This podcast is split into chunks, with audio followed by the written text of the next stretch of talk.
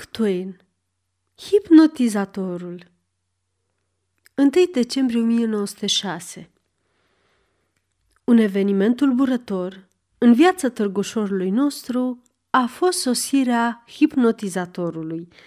Cred că era în 1850. Nu sunt sigur. Ehm, dar în privința lunii, mi-amintesc precis. Era în mai. Amănântul a dăinuit în memoria mea vreme de 50 de ani. Câteva mici întâmplări din luna aceea m-au ajutat să-l păstrez proaspăt în amintire în tot acest timp. Întâmplări fără importanță și nevrednice să fie îmbălsămate, pe care totuși mintea mea le-a păstrat cu grijă, alungând spre a le face loc și spre a le asigura confortul necesar, lucruri de reală valoare. Adevărul este că memoria unui om e la fel de lipsită de noimă ca și conștiința lui și nu are niciun criteriu pentru stabilirea valorilor și a proporțiilor. Dar să lăsăm deoparte aceste întâmplări lipsite de însemnătate și să ne ocupăm de ceea ce ne interesează acum, de hipnotizatorul cu princina. Cum a venit, a început să facă reclamă spectacolului său – făgăduind fel de fel de minunății. Intrarea era, ca de obicei, 25 de cenți, iar pentru copii și pentru negri, jumătate preț. Târgușorul auzise ceva despre hipnotism, dar încă nu făcuse cunoștință cu el, în carne și oase. În seara premierei nu s-au înghesuit mulți spectatori, însă aceștia au avut de povestit a doua zi atâtea minunății încât curiozitatea tuturor a fost atâțată. Iar după aceea magicianul a avut săl pline două săptămâni în șir. Aveam pe atunci 14 sau 15 ani, adică vârsta la care un băiat e dornic să îndure orice, să treacă prin toate primejdile, afară de aceea de a pieri în mijlocul flăcărilor. Dacă în felul acesta s-ar putea grozăvi în fața lumii. Iată de ce, când am văzut cum se scălămbăia mediul pe scenă, stârnind râsetele și aplauzele admirative ale spectatorilor, am simțit o dorință arzătoare de a deveni, eu însumi, mediu. Trei seri la rând am stat printre candidații înghesuiți pe scenă, ținând în palmă și holbându-mă la discul magic – și încercând zadarnic să intru în transă. Am rămas treaz și a trebuit să mă retrag învins, ca mai toți ceilalți. Ba mai mult, am fost nevoit să stau în sală și să-l urmăresc plin de invidie pe Hicks, salahorul nostru, care, când Simmons, magicianul, exclama Uite șarpele, uite șarpele!" începea să țopăie și să alerge de colo până colo. Și când magicianul îi băgă în cap că privește un strașnic apus de soare, îl auzeam spunând, Tii, ce frumos! Și așa mai departe, toate trucurile cunoscute. Nu puteam nici să râd, nici să aplaud. Mă umplea de amărăciune gândul că oamenii râd, aplaudă și fac un erou din Hicks – îmbulzindu-se în jurul lui după terminarea spectacolului. Să afle de la el noi și noi amănunte în legătură cu minunățile pe care, pasămite, le văzuse în transă și fălindu-se în fel și chip că-l cunoșteau. Să se fălească cineva că-l cunoaște pe Hicks. Auzi idee! Nu puteam răbda una ca asta. Simțeam cum plesnește fiera în mine. La cea de-a patra reprezentație s-a evit ispita și n-am fost destul de tare să-i țin piept. După ce m-am holbat un timp la discul magic, m-am prefăcut că mi-e somn și că moțăi. Profesorul îndată s-a apropiat de mine și s-a apucat să facă pase deasupra capului și de-a lungul trupului, picioarelor și brațelor mele, încheindu-și fiecare pasă cu un pocne din degete, chipurile pentru a descărca prisosul de electricitate. Apoi a început să mă magnetizeze cu discul, pe care îl ținea între degete, și să mă sugestioneze că, oricât m-aș strădui, nu mai pot lua ochii de la el. M-am ridicat atunci încetișor și, mergând încovoiat și cu ochii ațintiți asupra discului, l-am urmat de colo până colo, întocmai cum văzusem că fac și alții. Apoi am fost supus la alte încercări. M-am lăsat sugestionat să fug de șerpi, să car găleți cu apă spre a stinge un incendiu, să asist cu emoție la o cursă de vaporașe, să mă îndrăgostesc și să sărut niște fete imaginare, să pescuiesc de pe scenă și să prind niște somoni mai mari decât mine. Și așa mai departe, toate minunile obișnuite. Dar nici de cum în mod obișnuit. La început am fost prevăzător, de teamă ca nu cumva profesorul să-și dea seama că sunt impostor și să mă alunge de pe scenă făcându-mă de o cară. Dar îndată ce am simțit că nu mă paște nicio primejdie, m-am pus serios pe treabă pentru a demonstra că Hicks nu face două parale ca mediu și pentru a uzurpa astfel locul. A fost o treabă destul de ușoară. Hicks era cinstit din născare, iar pe mine cinstea nu mă stânjenea de fel. Cel puțin așa pretindeau unii. Hicks spunea numai ceea ce vedea Ievea, pe când eu vedeam mai mult decât se putea vedea și adăugam pe aici, pe colo, câte un amănunt ce mi se părea de folos. Hicks era lipsit de imaginație, pe când eu... E, mie mi se făcuse parte dublă. El era blec din fire, pe când eu venisem pe lume neastâmpărat. Pe Hicks nu-l putea tulbura nicio vedenie și pe deasupra era și cam împiedicat la limbă, în timp ce eu, când mi se năzărea ceva, deșertam întreg dicționarul, pierzând totodată și puțin aminte ce mai aveam. După o jumătate de ceas, Hicks și reputația lui aparțineau trecutului. Nu mai era decât un erou prăbușit, un idol sfărmat, iar eu știam lucrul ăsta și îmi spuneam fericit, mărșăvia a reușit. Hicks n-ar fi fost niciodată în stare să se lase hipnotizat în așa măsură încât să sărute în public o fată imaginară sau reală, pe când eu mă pricepeam. Mi-am pus în gând să realizez cu prețul oricăror jerfe fizice sau morale tot ceea ce nu izbutise să facă Hicks. Băgasem de seamă greșelile pe care le săvârșise și le țineam minte. Bună oară, dacă magicianul îl întreba ce vezi și îl lăsa să născocească singur o vedenie, Hicks se dovedea orb și mut. Era incapabil să vadă sau să spună ceva. Pe câtă vreme eu, așa cum și-a dat îndată seama magicianul, mă descurca mai bine și fără ajutorul lui. Pe urmă, mai era ceva. În ce privește sugestia, Hicks nu făcea nici cât o ceapă degerată. Ori de câte ori Simmons se așeza în spatele lui și privindu-l țintă în ceafă, încerca să-i vâre în cap ceva prin sugestie, Hicks căuta în loc și nu recepționa niciodată nimic. Dacă ar fi luat aminte, ar fi putut să citească pe fețele transformate ale publicului că în spatele lui se întâmplă ceva care cerea răspuns. Fiind un impostor, mă temeam să fiu pus la această încercare, deoarece știam că profesorul avea să-mi porucească să fac un lucru pe care, neștiind despre ce e vorba, n-aș fi fost în stare să-l fac ceea ce m-ar fi dat în vileag. Totuși, când mi-a venit rândul, mi-am încercat norocul, dându-mi seama după expresia încordată și nerăbdătoare a spectatorilor că Simon stă în spatele meu și îmi poruncește ceva cu toată puterea, am străduit să-mi închipui ce-o fi vrând, dar nu mi-a dat nimic prin minte. M-am simțit rușinat și ca vai de capul meu. Credeam că a sunat ceasul de mascării și că peste o clipă voi fi nevoit să părăsesc sala, huiduit.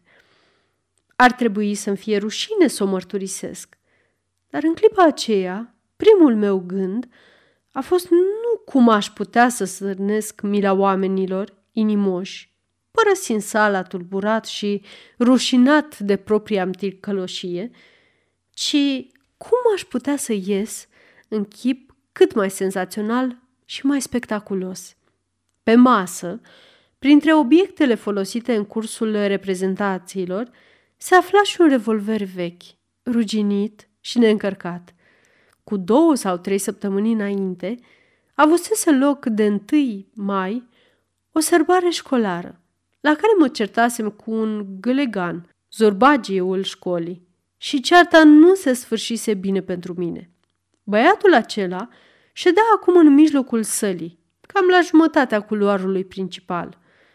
M-am îndreptat tiptil și solemn spre masă, cu o căutătură fioroasă, mai muțărită după aceea, a eroului unui roman popular. Am apucat brusc revolverul, l-am fluturat în aer, am strigat numele zorbagiului, am sărit de pe scenă, m-am năpustit spre el și l-am fugărit afară din sală mai înainte ca spectatorii, înmărmuriți, să poată interveni ca să-l salveze. Am auzit aplauze frenetice, iar magicianul, adresându-se publicului, a spus pe un ton solemn. Ca să vă dați seama cât de remarcabilă este această performanță și ce mediu admirabil avem în persoana acestui băiat, vă asigur că, fără ca eu să fi pronunțat niciun singur cuvânt spre a-l dirija, el a îndeplinit întocmai, până în cele mai mici amănunte, ceea ce i-am poruncit cu mintea. Printr-un simplu impuls al voinței, aș fi putut să-l opresc în orice clipă, din goana lui tulburată.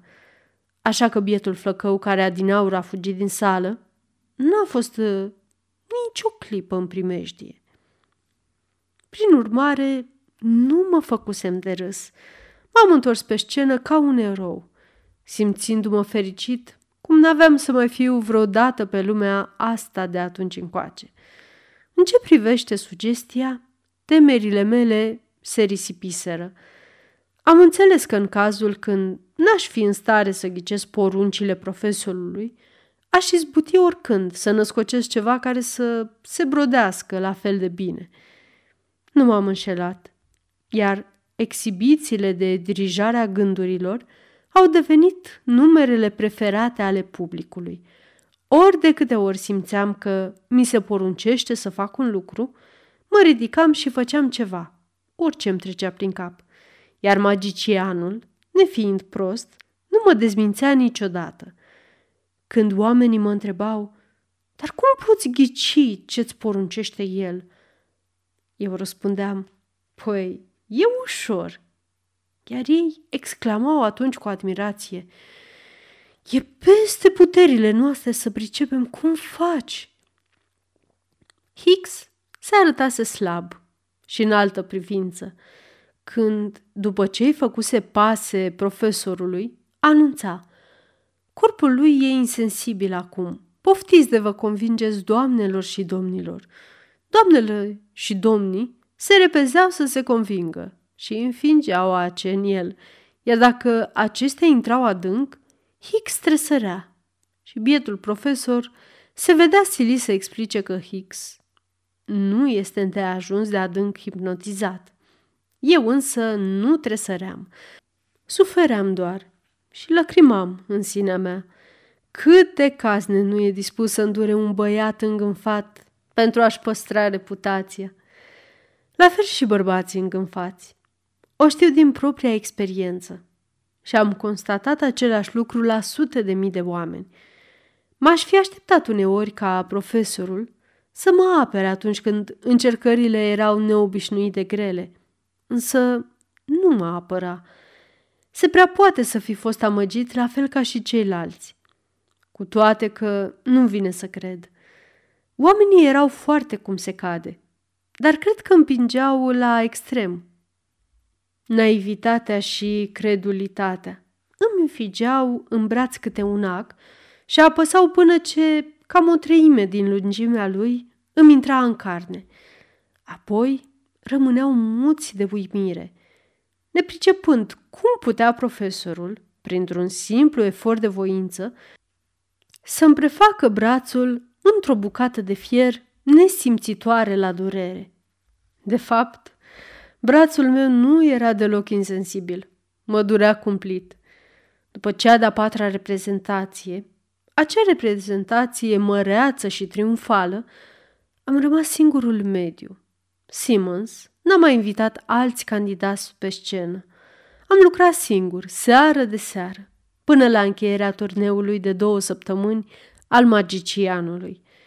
Până atunci, scepticismul celor 10-12 bătrâni înțelepți se dovedise ireductibil. Socoteam acest lucru drept o jignire, ca și cum m-aș fi îndeletnicit cu o meserie cinstită. Nu-i nimic surprinzător în asta.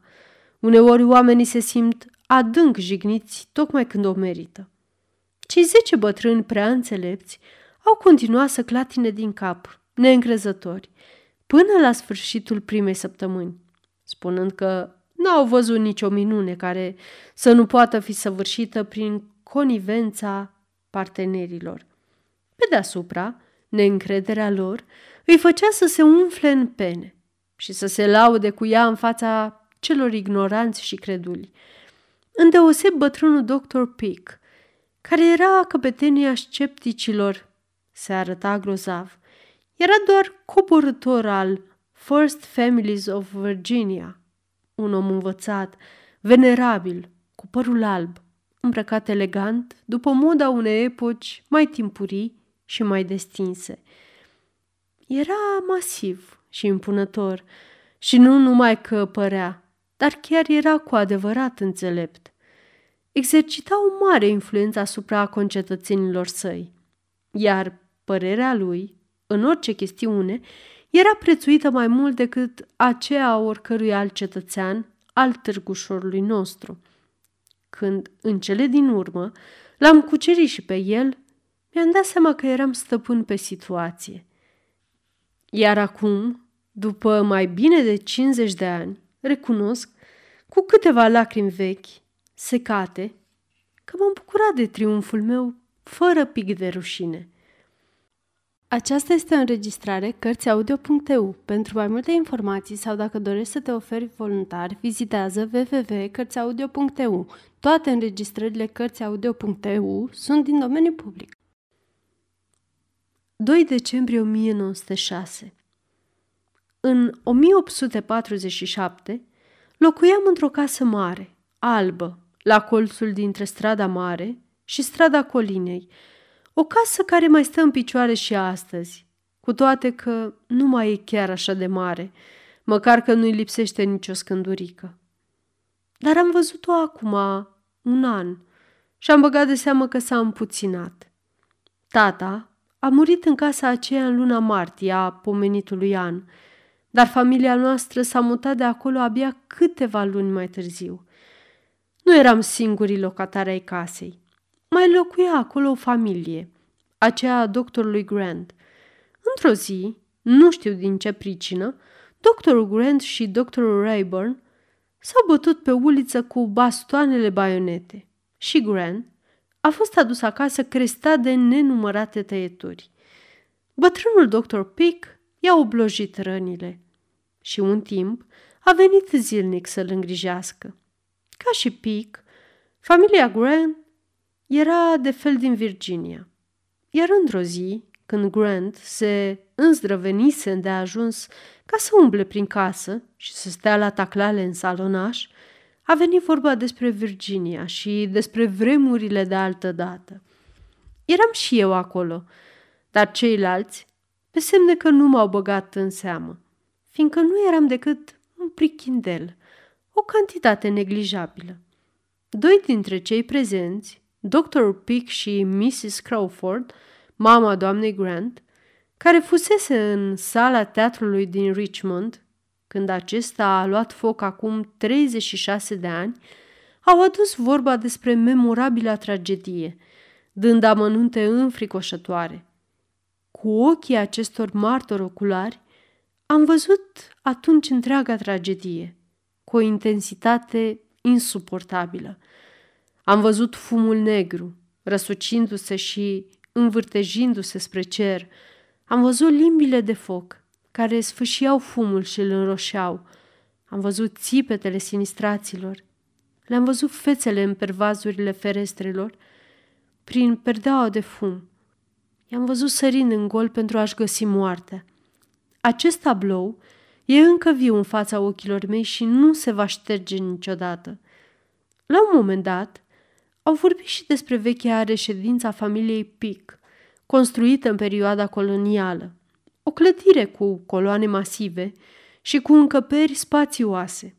Iar din amănuntele dispărate pe care le-am aflat, mi-am făcut o imagine destul de clară despre ea. Am ascultat cu nesați, deoarece auzeam pentru prima oară detalii despre asemenea palate din gura unor oameni care le văzuseră cu ochii lor proprii. Un amănunt, aruncat la întâmplare atunci, mi-a izbit îndeosebi imaginația. În zid, lângă intrarea principală, se afla o gaură rotundă, mare cât o farfurie, făcută de o ghiulea englezească în timpul războiului pentru independență. Era un amănunt sugestiv, care dădea viață istoriei, iar pentru mine, până atunci, istoria nu fusese niciodată vie. Ei bine, trei sau patru ani mai târziu, așa cum am arătat mai sus, devenise mediul și vedeta spectacolelor hipnotizatorului. Era pe la începutul celei de-a doua săptămâni a turneului. Spectacolul ajunsese cam pe la jumătate, când în sală și-a făcut intrarea impunătorul Dr. Pick. Cu plastron, manșete scrobite și baston cu măciulia de aur. Un cetățean respectuos i-a cedat numai decât locul lângă familia Grant. Asta s-a întâmplat tocmai când încercam să născocesc o nouă halucinație, ca răspuns la îndemnul profesorului. Concentrează-ți puterile. Uită-te cu atenție. Spune, vezi ceva? Concentrează-te, concentrează-te și acum descrie ce vezi. Fără să bănuiască, intrarea doctorului Pic în sală îmi amintise de discuția pe care o ascultasem cu trei ani în urmă. Îmi furnizase astfel capital și devenise complice la șarlatania mea. Am început așadar să descriu o viziune vagă și cețoasă. Asta era o regulă a jocului. N-are niciun rost ca de la început să ai o viziune prea clară. Ar putea să dea de bănuit că ai venit cu ea pregătită de acasă. Viziunea s-a înfiripat treptat, câștigând în intensitate și dramatism. Era vorba de incendiul din Richmond. Doctorul Pick asculta cu răceală și frumoasa lui față vădea un dispreț politicos. Dar când a început să recunoască incendiul, expresia lui s-a schimbat și ochii i s-au aprins. De îndată ce mi-am dat seama de asta, am deschis larg supapa și am lăsat să țâșnească aburul din plin, oferind spectatorilor un regal de flăcări și grozăvii ca să-l țină minte cât o trăi. Iar când am sfârșit, oamenii rămăseseră fără grai, încremeniseră parcă. Doctorul Pic se ridicase și am văzut că răsufla greu. Îndoielile mele s-au risipit, a spus el cu voce tare. Un asemenea miracol nu poate fi săvârșit nici prin o înțelegere prealabilă. Băiatul n-avea de unde să știe aceste amănunte și totuși le-a descris cu precizia unui martor ocular și cu autenticitate de netăgăduit. Așa să-mi ajute Dumnezeu. Am păstrat reședința colonială pentru ultima seară, când am desăvârșit convertirea doctorului Pic cu ajutorul urmei lăsate de ghiulea în zidul clădirii. Doctorul a explicat apoi publicului că nu aveam de unde să cunosc acest mic amănunt, care deosebea reședința familiei sale de toate celelalte case din Virginia, astfel încât era limpede că eu văzusem acest amănunt în halucinația mea. Piu, drace! Curios lucru! Când s-a încheiat turneul magicianului, în Târgușor nu mai rămăsese decât un singur om care nu credea în hipnotism. Și acela eram eu. Toți ceilalți fuseseră convertiți. Eu însă am rămas vreme de 50 de ani un adversar implacabil și de neîntuplecat al mesmerismului și al hipnotismului. Asta fiindcă eram hotărât să nu le experimentez în viața de apoi. Era peste puterile mele. Mă revolta însă și noțiunea de mesmerism. Poate din pricină că îmi aducea aminte de un episod din viața mea pe care, din orgoliu, aș fi vrut să-l uit. Deci socoteam sau mă sileam să cred că nu voi fi niciodată pus în fața vreunei probe care să nu fie ieftină și inconsistentă și care să nu aibă la spate vreun șarlatan de teapa mea. Adevărul este că n-a trebuit să aștept mult pentru a mă plictisi de triumful meu. Cred că nici 30 de zile. Gloria căpătată pe minciuni devine curând o povară nesuferită. Fără îndoială că o vreme m-am bucurat să aud povestindu-se și repovestindu-se isprăvile mele și să văd oamenii minunându-se de ele și exprimându-și zgomotos admirația. Dar țin bine minte că, după un timp, acest subiect mi-a devenit odios și n-am mai putut îndura scârba pe care mi-o provoca. Îmi amintesc că generalul Sherman își ieșea din sărite și începea să înjure ori de câte ori auzea cântecul pe când mărșăluiam prin Georgia, care se cânta anume pentru el oriunde se ducea. Ce ușor e să-i faci pe oameni să creadă o minciună și ce greu e să le scoți din cap. 35 de ani după aceste ticăloase ispreve ale mele, m-am dus în vizită la maică mea, pe care nu văzusem de 10 ani. Și mânat de ceea ce mi se părea a fi un imbold destul de nobil și poate eroic, m-am hotărât să mă umilesc în fața ei și să-i povestesc vechiul păcat. Mă hotărâsem cu greu.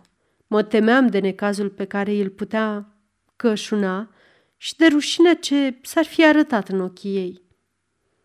Dar după o lungă și frământată chipzuire, sacrificiul mi s-a părut necesar, așa încât mi-am luat inima în dinți și am mărturisit totul.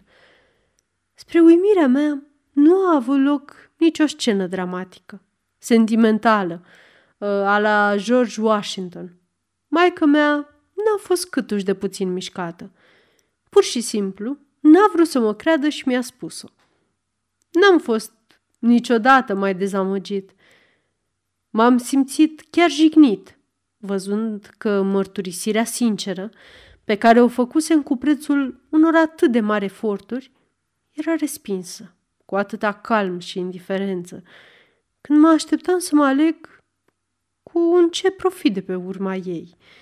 I-a repetat de câteva ori, pe un ton din ce în ce mai aprins, că tot ceea ce făcusem în cadrul acestor reprezentații de demult era minciună și înșelătorie.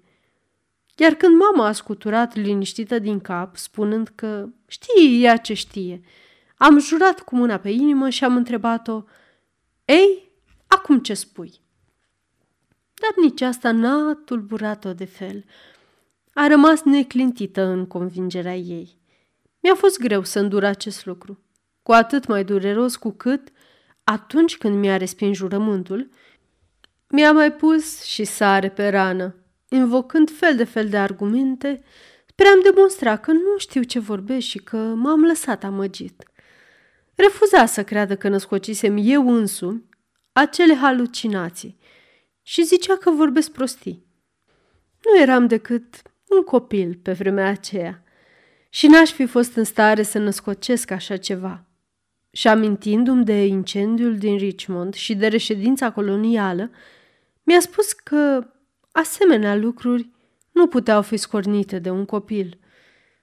Atunci mi-am dat seama unde trebuie să bat. I-am spus că avea dreptate.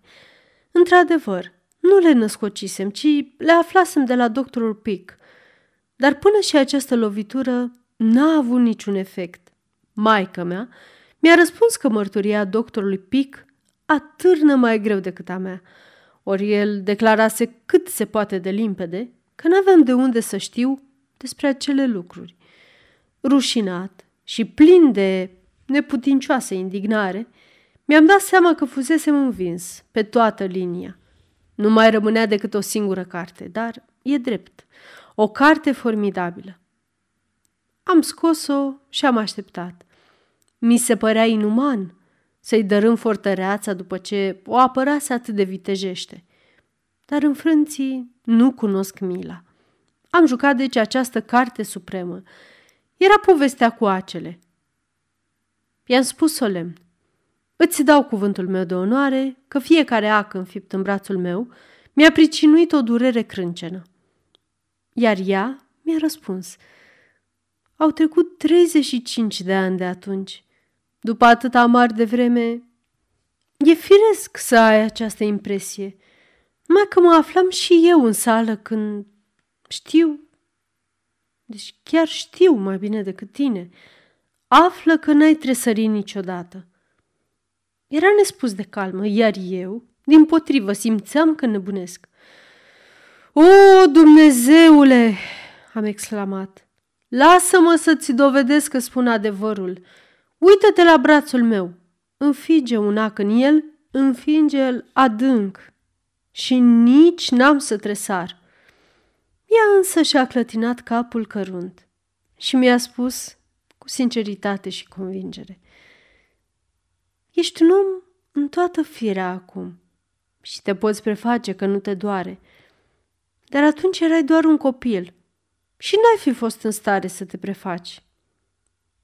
Și astfel, pentru ea, minciuna pe care i-o servisem în copilărie a rămas până la sfârșitul zilelor ei un adevăr de netăgăduit. Thomas Carlyle spunea, minciunile mor tinere.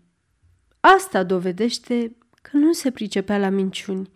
Dacă aș fi asigurat pe viața această minciună a mea, de mult aș fi dat faliment tot plătind prime. Sfârșit.